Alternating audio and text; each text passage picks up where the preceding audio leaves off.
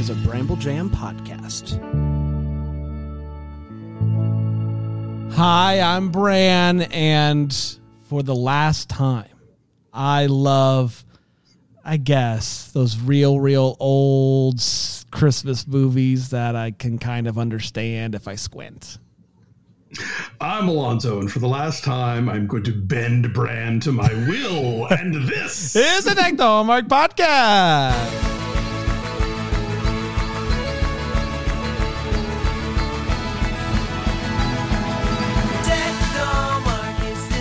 All right, everyone.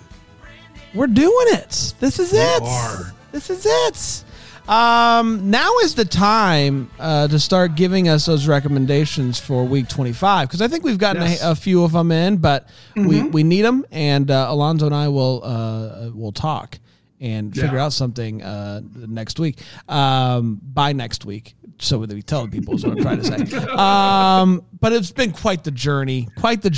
A lot of black and white. I've seen more black and white this year than all of my years combined. You're welcome. Yeah. Look, if I took away the stigma of it just the tiniest bit, I will feel like this entire venture was worthwhile. This is what I'll say. I will still not actively seek out black and white movies on my own. Okay. But if the recommendation happens on like a movie night or something, I will I will be more inclined to be down to climb. I'll give it a go. I'm open more. It's like my food palette has also opened up a little bit over the past, few years. I'm trying some more foods, which is good. And so I feel like the same can be true of film. Great. Well, I'll take it, because I think that there's such a chunk of the overall, of the pool of Christmas movies that exist that you're missing out on if you aren't going to watch black and white. But I'm glad that we could have these conversations. You could see these movies, and this has been a blast. I can't believe we're staring down the end of this thing. It's been such a fun ride this year. But we got this week, we got next week, and then we have viewers' choice, right. And then it's Christmas in July time. That's exactly right. I'm so excited. The fun thing is we're getting not one, not two, but three new Christmas movies for July, which is blowing my mind. Like what I didn't see it coming. They just kind of throw it in there on a commercial a few weeks ago, and very sneaky, yeah. But I was thinking about this, when you think about like their seasonal stuff, whether it's, June weddings or spring or, what'll happen is they'll have like 3 or 4 new titles that are tied to whatever the theme is, and then they'll rerun ones from years past. And Christmas in July up until now has been just about all reruns, with the exception of like, oh, we have a premiere for you. But I think now they're really stepping into like, no.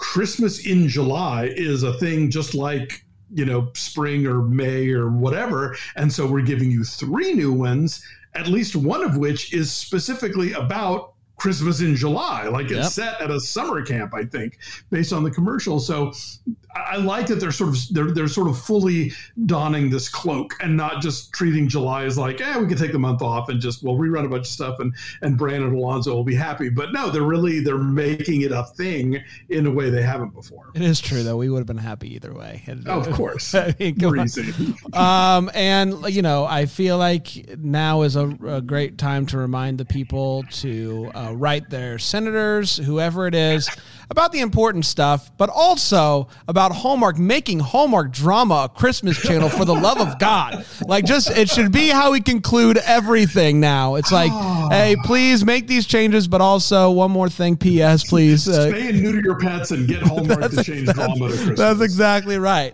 We need a good hashtag going. It's just sitting there, literally. I mean, it's like how many times can we cycle through all of the episodes of The Waltons and Little House on the Prairie? Like, come on, Hallmark, give us a break. It hurts my heart. We're also We're also coming up on Leon Day, which is a great time to pick up a copy of I'll Be Home for Christmas movies, if you haven't already, the book that we all did about this podcast and its reviews of Hallmark classic Christmas movies. And not to worry, this year, purchasing the book on Leon Day will not force Bran to eat sweets until he pukes. That's right. That's right. We'll be at Rama Drama. And so, if you want to bring me a cookie, I'll eat it, but I'm not going to promise any cookies. I would like to see people post pictures of them with their book, with them eating a cookie. Let's flip that over. Let's flip it on its head a little bit. That's what I want. But yeah, it's on. You can grab it. I'm sure there's sales around, and you can do all sorts of stuff. So buy books wherever you buy books. And when you're doing that, you'll be extra ready for Christmas in July when it happens. That's exactly right. It's the perfect companion. Yeah. Speaking of companion, it's time to talk about this week's movie, which I will be watching for the first time once you tell me the title of it. And I got to be honest, I'm scared. This is the last week. I don't know what you've been saving. I've made you go through. I've made you do a lot of things. I've made you watch a Jonathan Taylor Thomas movie. I've made you watch The Grinch, The Polar Express. I've done a lot of things to you this year. And so you've been pretty kind. I've been saving this one. Okay.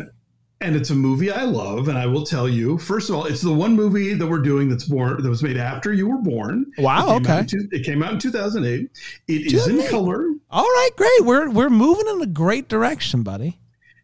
It is in French with English subtitles, and I believe in you. I believe in you that you can handle this. That you can leap over what director Bong Joon-ho called the 1-inch hurdle. That is subtitles. I know you have it in you, Bran. Is there a dub anywhere? There is not. There's no dub anywhere. There's no dub. You are watching this in French as it was meant to be seen, because it stars the great Catherine Deneuve. It features an all-star cast of really great French actors, including Mathieu Amalric, who you might remember as the bad guy from Quantum of Solace. The film is A Christmas Tale from 2008, directed by Arnaud Desplechin. It is a movie that turns the... Mom announces a terminal illness at Christmas trope on its head. It is a rich and wonderful movie that I have rewatched I don't know how many times, and it's one of those movies where you go back and watch it again and you find yourself rooting for different characters. Like somebody you thought was like the hero the first time, and then the other one you thought was being a jerk. You look at it again and go, oh no, actually the jerk has a point, and maybe the hero guy should step off. So it's a movie I love. I think you're gonna be into it. I hope you're gonna be into it. But I'm very excited that for next time, and it's available streaming in various places, including Criterion Channel and Pluto TV. We are watching A Christmas Tale. How long is it? Good question. Gosh, do I have that in front of me? 2.5 hours. No, you did not. It's going to be worth it, though. It's so good. Those are two... over 2 hour movies are already pretty tough for me, but this is an over two and a half. It's essentially a full day. It's going to take me a full day. All right. It's going to be so worth it. I promise you. All right. I promise you. I would not throw something like this at you willy-nilly. I think you're going to enjoy this. All right. I'm going to go watch it. It'll, maybe this break will be a little bit longer. And we'll be right back, and we'll talk about a Christmas Tale. A Christmas Tale. A singular Christmas Tale here on Deck the Hallmark.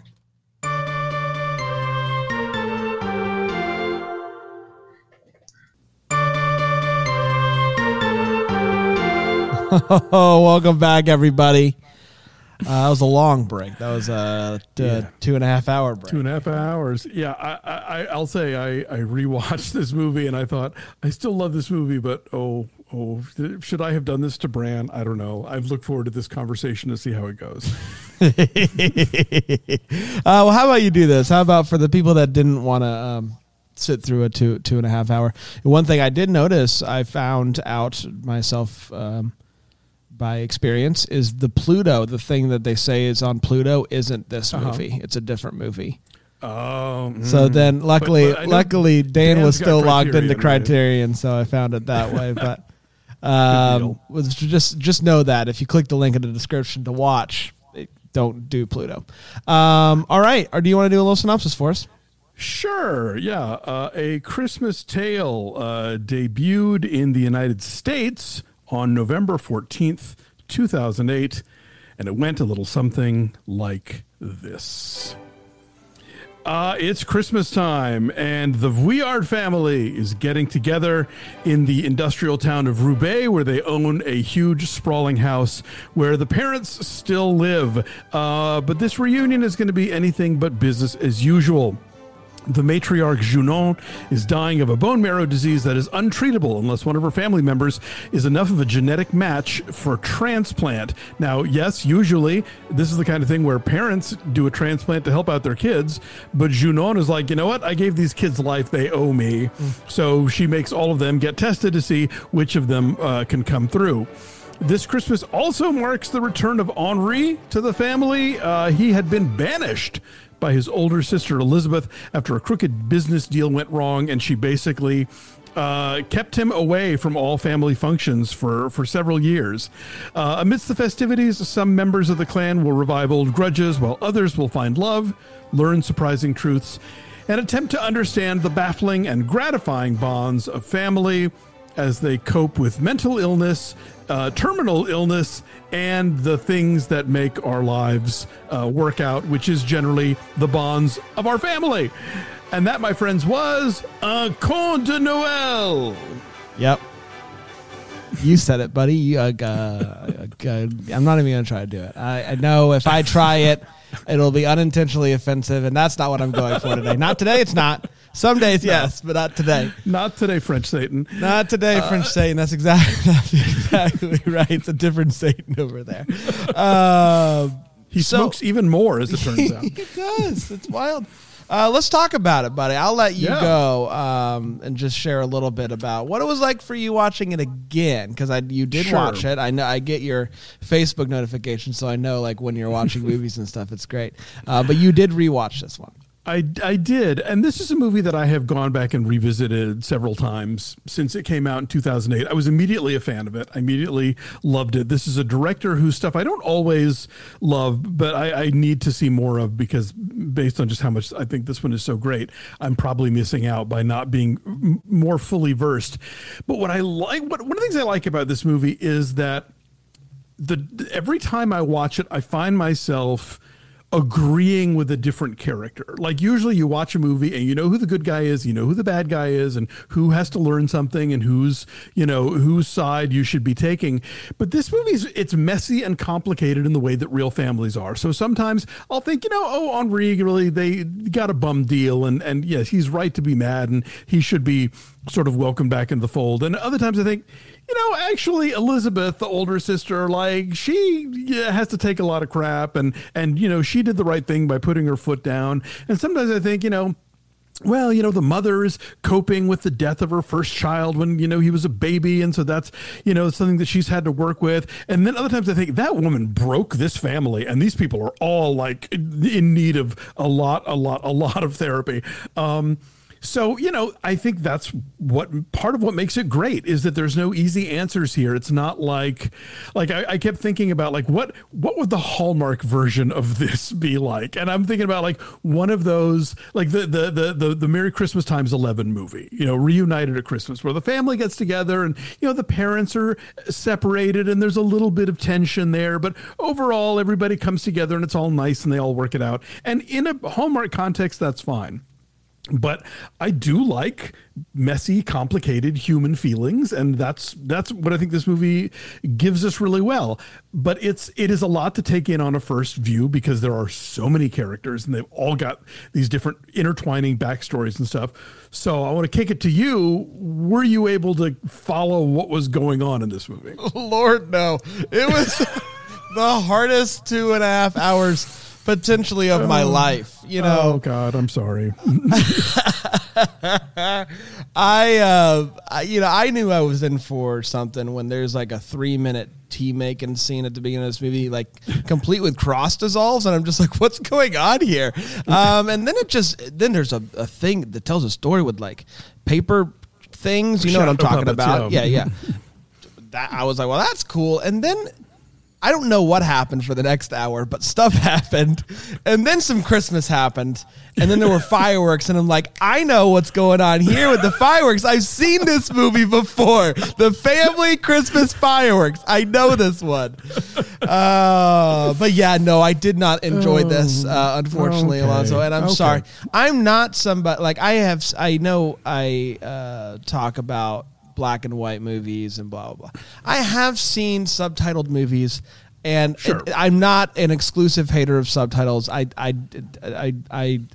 of course, if there was another audio track, I probably would have chosen it. It's 2.5 hours long, but this for me wasn't for me, and I don't think it had to do with the subtitles. I just think it was just not my jam. I had not watched it again in a while, and watching it last night, I thought, this is a lot to put onto somebody who does not watch like foreign films in general, French films specifically. Yeah. Like there's a lot of layers to get through. And I think I could, if we did a whole other podcast that was about like, I teach you about foreign films, like I would start you way easier and then we would work our way up to something like this. So I get it. That's on me. So I'm not stupid for not enjoying this is what you're saying. No. It's, believe me, there are still, and it is the kind of movie where like, I'll go read the Wikipedia page where they describe what's happening in certain scenes. And I'm like, Oh, that's what we're supposed to get that out of that scene. I never interpreted it that way, you know? So it is open to, you know, discussion about what exactly, you know, certain things have to do with. There is, you know, this is a pretty racy movie. I will grant you there is, you know, it's French. So, you know, the marital relationships are, you know, they think about them differently there. So yeah, no, I get it. It's not on you. This is an end of semester movie, and I threw it at you at the beginning of semester. So thank you. I'm sure this is an excellent study in like character and how to tell a story with a lot of different. Like for me though, I felt like I was always playing catch up. Like I would still say I don't know who most of the people are. If I saw them on screen, I would know their name. You know, I knew the basic story. Yeah. But aside from that, I was basically like, there's a whole thing going on here, and I'm not really sure how this applies to this movie at all, but I know it's going to get me to 2.5 hours. So, you know, I will say this, and we talked about this when you and Dan and I watched The Gathering. Yes. I think that there is a tendency to do the like mommy or daddy dying at Christmas thing. And it can be cheap if it's not done right. Like I'm not a fan of The Family Stone. I think that movie uses that to sort of milk tears that it doesn't earn. I don't like it when they do it in the movie Stepmom, where, you know, Susan Sarandon has her big, like, final speeches at Christmas moment, but I love The Gathering and I love this movie. So, I mean, I think you can do it. There is a way to work that sort of thing in, and the way that they work in this disease, I think reveals so much about the characters. Like it reveals the mother expects her kids to like give her their marrow if they can, right. That she is less concerned about dying than about being like disfigured, you know, because one of the possibilities in the transplant is you might like break out into a rash or something, you know, so her vanity kind of takes over. It's like, oh, I don't want that to happen. Right. And then the way that because of his compatibility, the fact that the son who's been kicked out of the family gets to return and sort of lord it over the other people who weren't compatible matches. So like it's not just a thing of like, oh, let's all feel sad for mommy, she's sick. They use it as a way to capture who these people are, what this family dynamic is like. And it's all happening at Christmas. There's on the Criterion Channel, there's like a little half-hour thing where they interview Mathieu Amalric, who plays Henri, who you might remember as the bad guy in Quantum of Solace. Sure. Screen legend Catherine Deneuve, who plays the mother, and then the director Arnaud Desplechin, and it's all in English, so you could check it out if you want. But Desplechin talks about how he is a big fan of like American holiday movies, and how when he started putting together all these sort of plot threads, he thought, oh, this would be a great Thanksgiving movie, except that it's France and we don't have Thanksgiving, so I have to make this a Christmas movie. So I thought that was funny. And I like the way they do Christmas. Like, yeah. Dave was kind of walking in out of the room and he saw them haul in the tree, and it's one of those big spindly in all direction trees. He goes, tell Bran that when every year that we buy a silver tip fir, like my goal in life is to have it look like the tree in this movie. It was a great tree. Yeah. It's an excellent tree. The fireworks are exceptional. I'm now since last year when we watched The Gathering, I'm now like a firework at Christmas time kind of guy.